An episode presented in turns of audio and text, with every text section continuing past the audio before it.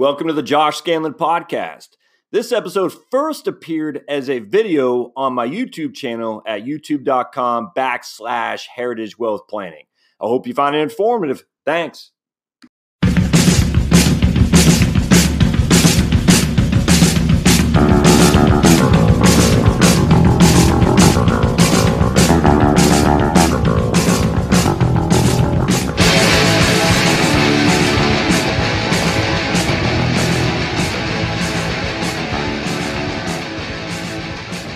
Want more of the Josh Scanlin podcast? Please. Please. Here you go. The Josh Scanlin podcast starts right now.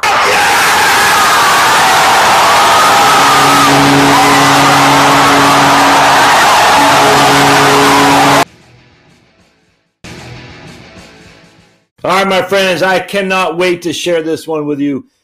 Is home equity underutilized in retirement plans? That's what we're going to talk about here today. And we're going to look at an article from the Centers for Retirement Research at Boston College, one of my favorite research entities when it comes to retirement planning. I just love these guys. And this is a wonderful, wonderful uh, paper we're going to look at dated March 2017. If you're looking at uh, just your own. Uh, you, you, cannot go wrong by going here. CCR crr.bc.edu.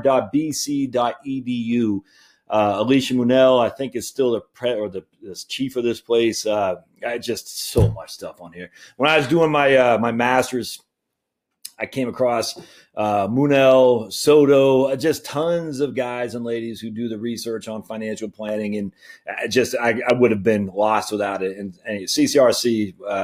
Or CRR. I don't know why I keep oh because continuing care retirement communities. CRR, the Center for Retirement Research at BC. Man, I tell you. So go on here and sign up and uh, for their newsroom. Follow them. The whole thing is you will you can't go wrong. All right. So we're gonna look at this one. This again is dated March of 2017, and my mug is gone because I want to open this up so you can see this whole article. Uh, by a guy named Steven Sass, and Steven is a, a research economist at the CRR. I get used to not calling CCRC, CRR, is home equity an underutilized retirement asset. Uh, and we're just going to read this because it's critical, critical. Retirement planning generally focuses on the use of financial assets. However, home equity is the largest store of savings for most households entering retirement.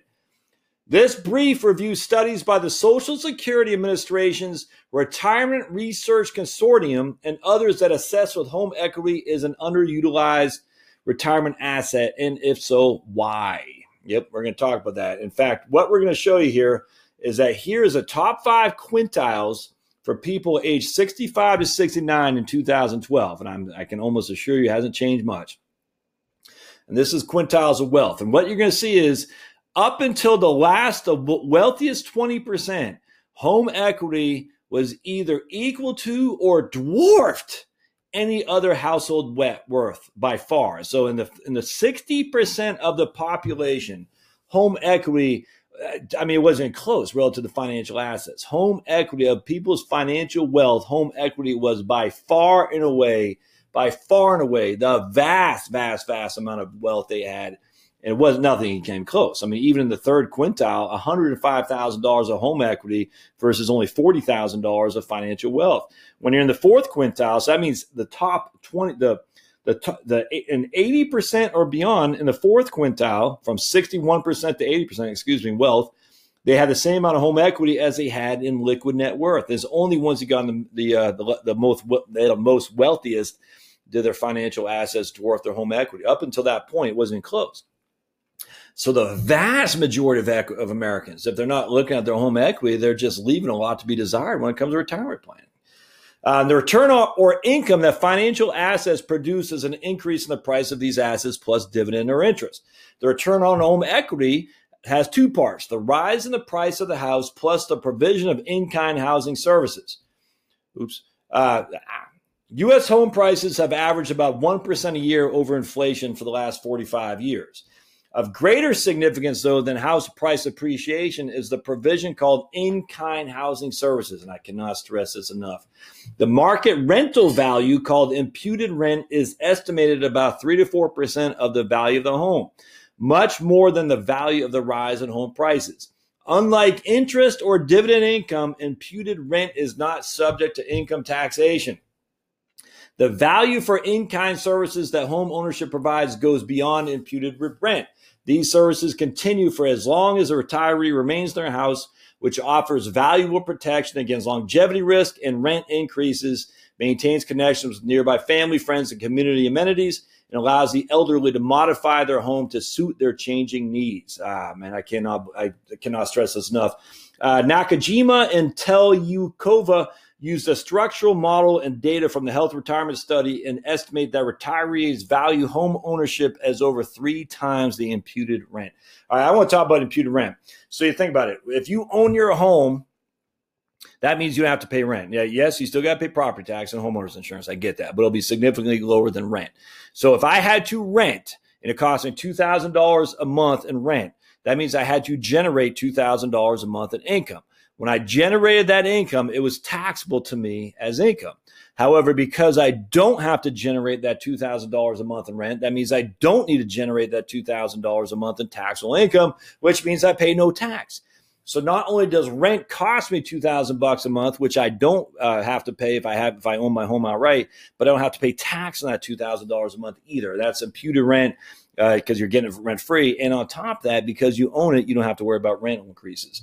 Uh, my wife and I, we used to know these neighbors when we lived in Dayton, Virginia, and they had a, uh, a, a house they rented and they've been there for like 30 years and the lady the owner never raised rent. They're paying like 100 bucks a month for it. I that was i mean that's not likely but i'll never forget. They said man we just locked out. Um, 100 bucks a month for a, a, decent little home in dayton virginia was was quite cheap uh, just because i had a good landlord. Uh, uh, final difference between home equity and financial savings is liquidity. Home equity is much harder to tap the primary ways are downsizing and reverse mortgage and are costly and time consuming as well Households often enter retirement with excess housing. Empty nests have unused space and are often located in neighborhoods best suited for a different stage of life. Such households could strengthen their finances by moving to a less expensive home. A study by Munnell, Soto, and Aubry using a nationally representative survey of workers approaching retirement nevertheless finds that only 3% choose to uh, plan to downsize. In fact, another study using the Health and Retirement Study survey finds that 30% of homeowners approaching retirement move, but they move more to a house that's more expensive rather than less expensive. And the ones that do move to a less expensive house do so because of a financial shock like Medicare or medical expense. Ah, crazy. Staying in a house that has more space than one needs is costly. A study uh, by Butrica, Gol- Goldwyn, and Johnson, using again the HRS Consumption and Activities Mail Survey, finds that taxes, insurance, upkeep, and utilities account for 30% of retired homeowners' expenditures. And I'm going to do another video where I'm looking right now. You can't see on the podcast, but I open up the PDF of the ex- understanding expenditure patterns in retirement, the paper they did, uh, Barbara Butrica, Joshua Goldwyn, and Richard Johnson that they just referred to, and they talk about utilities being such a big expenditure uh, for retirees' consumption. And the way I look at it is two things: uh, not having LED light bulbs, a, and then having you know a third and fourth bedroom that you got to heat and air condition that no one ever goes in. And so those that's just wasted heating and air conditioning, which is wasted utilities, and that means you're simply wasting money that you probably could use other way uh, better. So that's another reason to consider downsizing. Uh, but it's not only households nearing retirement that do not downsize. moving is more physically demanding and emotionally disruptive as retirees age. And studies by Venti, Wise, and others show that very few households downsize as they retire. Those that do typically give up home ownership towards the end of life in response to a trigger event, going to a nursing home, for instance. Uh, widows often need to reduce or become a widow. Widows often need to reduce expenses as the household's income from Social Security and pensions uh, drops because there's only one spouse left anymore. And maintain, main, maintenance costs for uh, survivors unable to do much maintenance themselves increases. Renting also makes more sense towards the end of life as the value of the housing services that home ownership provides over the retirees, the retirees' remaining lifespan declines relative to the value of alternative uses of the savings held as home equity. A study by Coile and Milligan never, nevertheless finds that widowhood alone lowers the probability of continued home ownership by only 3%. It lowers the probability by 12 percentage points if the survivor has an activity of daily living limitation. So basically, that's one of the six things, activities of daily living, that long term care insurance kicks in.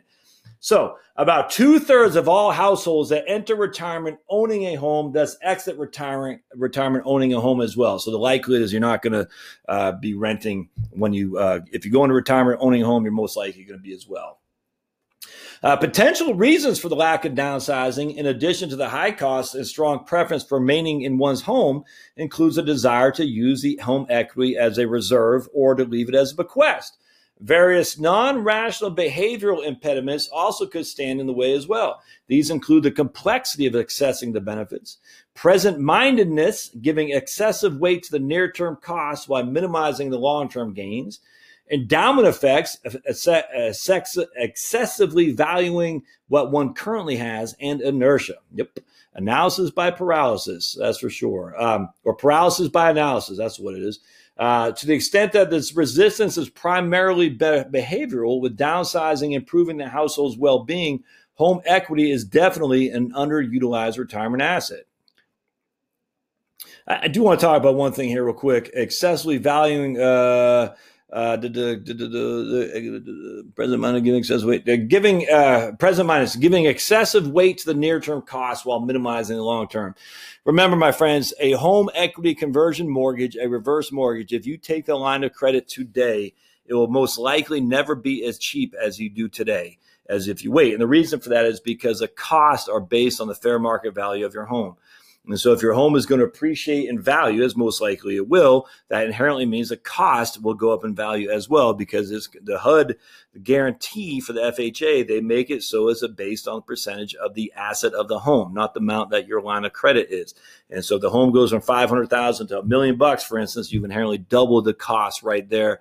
Uh, for the mortgage insurance. And now, if the home goes down in value, you would have wished you'd taken out before, uh, but it went down in value because of home equity conversion mortgage is a non recourse loan. You cannot owe more than the value of the home. So if the home goes down in value, you are not obligated to pay more than the house is worth, which again makes sense if you think you're going to stay in your home to pay the fees up front, be done with it. And that way you can at least have that line of credit established now. And we're going to talk about how it's going to grow as you get older too, which is pretty interesting. All right, given the value of placing, uh, let's see, reverse mortgages, tapping home equity without moving. Given the value that retirees place on remaining in their current home and the high cost of downsizing, borrowing against home equity could be a more attractive way to access these savings. So you're not going to do it, my friends. Just, I'm sorry. A, you're going to have a monthly payment, which is going to hurt your cash flow. And B, the banks are very likely not to give you the loan because you still have to have the ability to pay it back. And mortgages are, uh, especially home equity lines of credit, lines of credits, the underwriting are pretty strict because what happened in 2008. They, I mean, I'm just telling you right now, the likelihood a bank is going to offer you terms if all you have is Social Security income, it's not likely to happen. A reverse mortgage is far more attractive and accessible. Uh, the key feature of, of, a reverse mortgage is that borrowers are not required to make any payments as long as they live in the house. While borrowers do need to demonstrate the ability to pay property tax and insurance premiums, the loan must be repaid only when they move or die. Yep. Uh, essentially, all reverse mortgages are now government insured home equity conversion mortgages available to homeowners ages 62 and over. They're typically set up as line of credit to pay off a mortgage, eliminating debt payments, cover ongoing consumption expenditures, provide a reserve for medical or care expenses, or make inter vivos transfers as during life.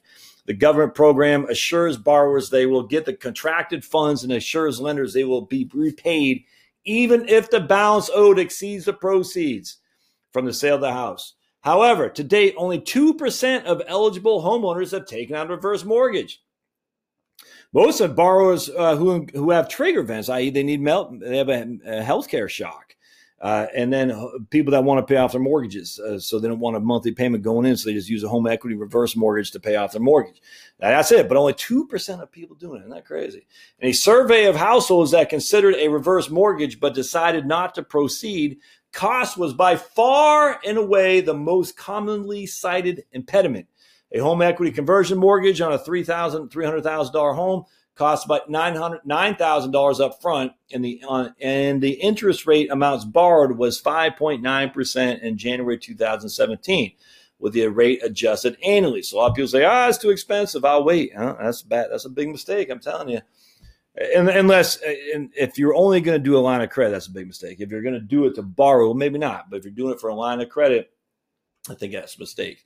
Uh, let's see. All right, mainly due to the high interest rates, households that use the proceeds of a reverse mortgage early in retirement could significantly reduce the equity available down the road or that they want to leave as bequest because yeah, you're tapping into your equity. That's that's just a fact. A reverse mortgage line of credit, though, can nevertheless be quite attractive, even to retirees who do not have immediate need for the funds. The amount they can draw from the reverse mortgage line of credit rises at this specified interest rate. Ah, given the high interest rate, the amount retirees can draw from an untapped line rises quite rapidly, which allows the household to draw down its financial assets more quickly. So that means this if you have a 5.9% interest rate, if you're not borrowing against it, that 5.9% interest rate is what is being used to have your home equity line of credit grow, is growing at that 5.9%. Yes, it is expensive if you borrow against it. If you're not borrowing against it right now, though, it's growing at that 5.9% clip.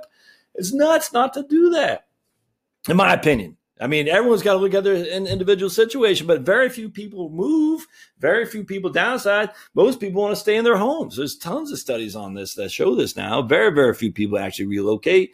Very few people relocate intrastate, never mind interstate.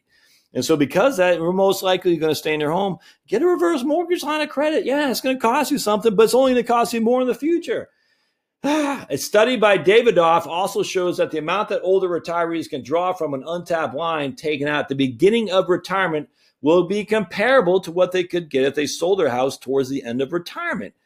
Ah, A study by Sun, Trace, Trist, and Webb also shows that waiting to take a reverse mortgage is quite risky, as a rise in interest rates will typically reduce the value of the house as well as how much that line of credit uh, a reverse mortgage you could tap into. I cannot stress this enough.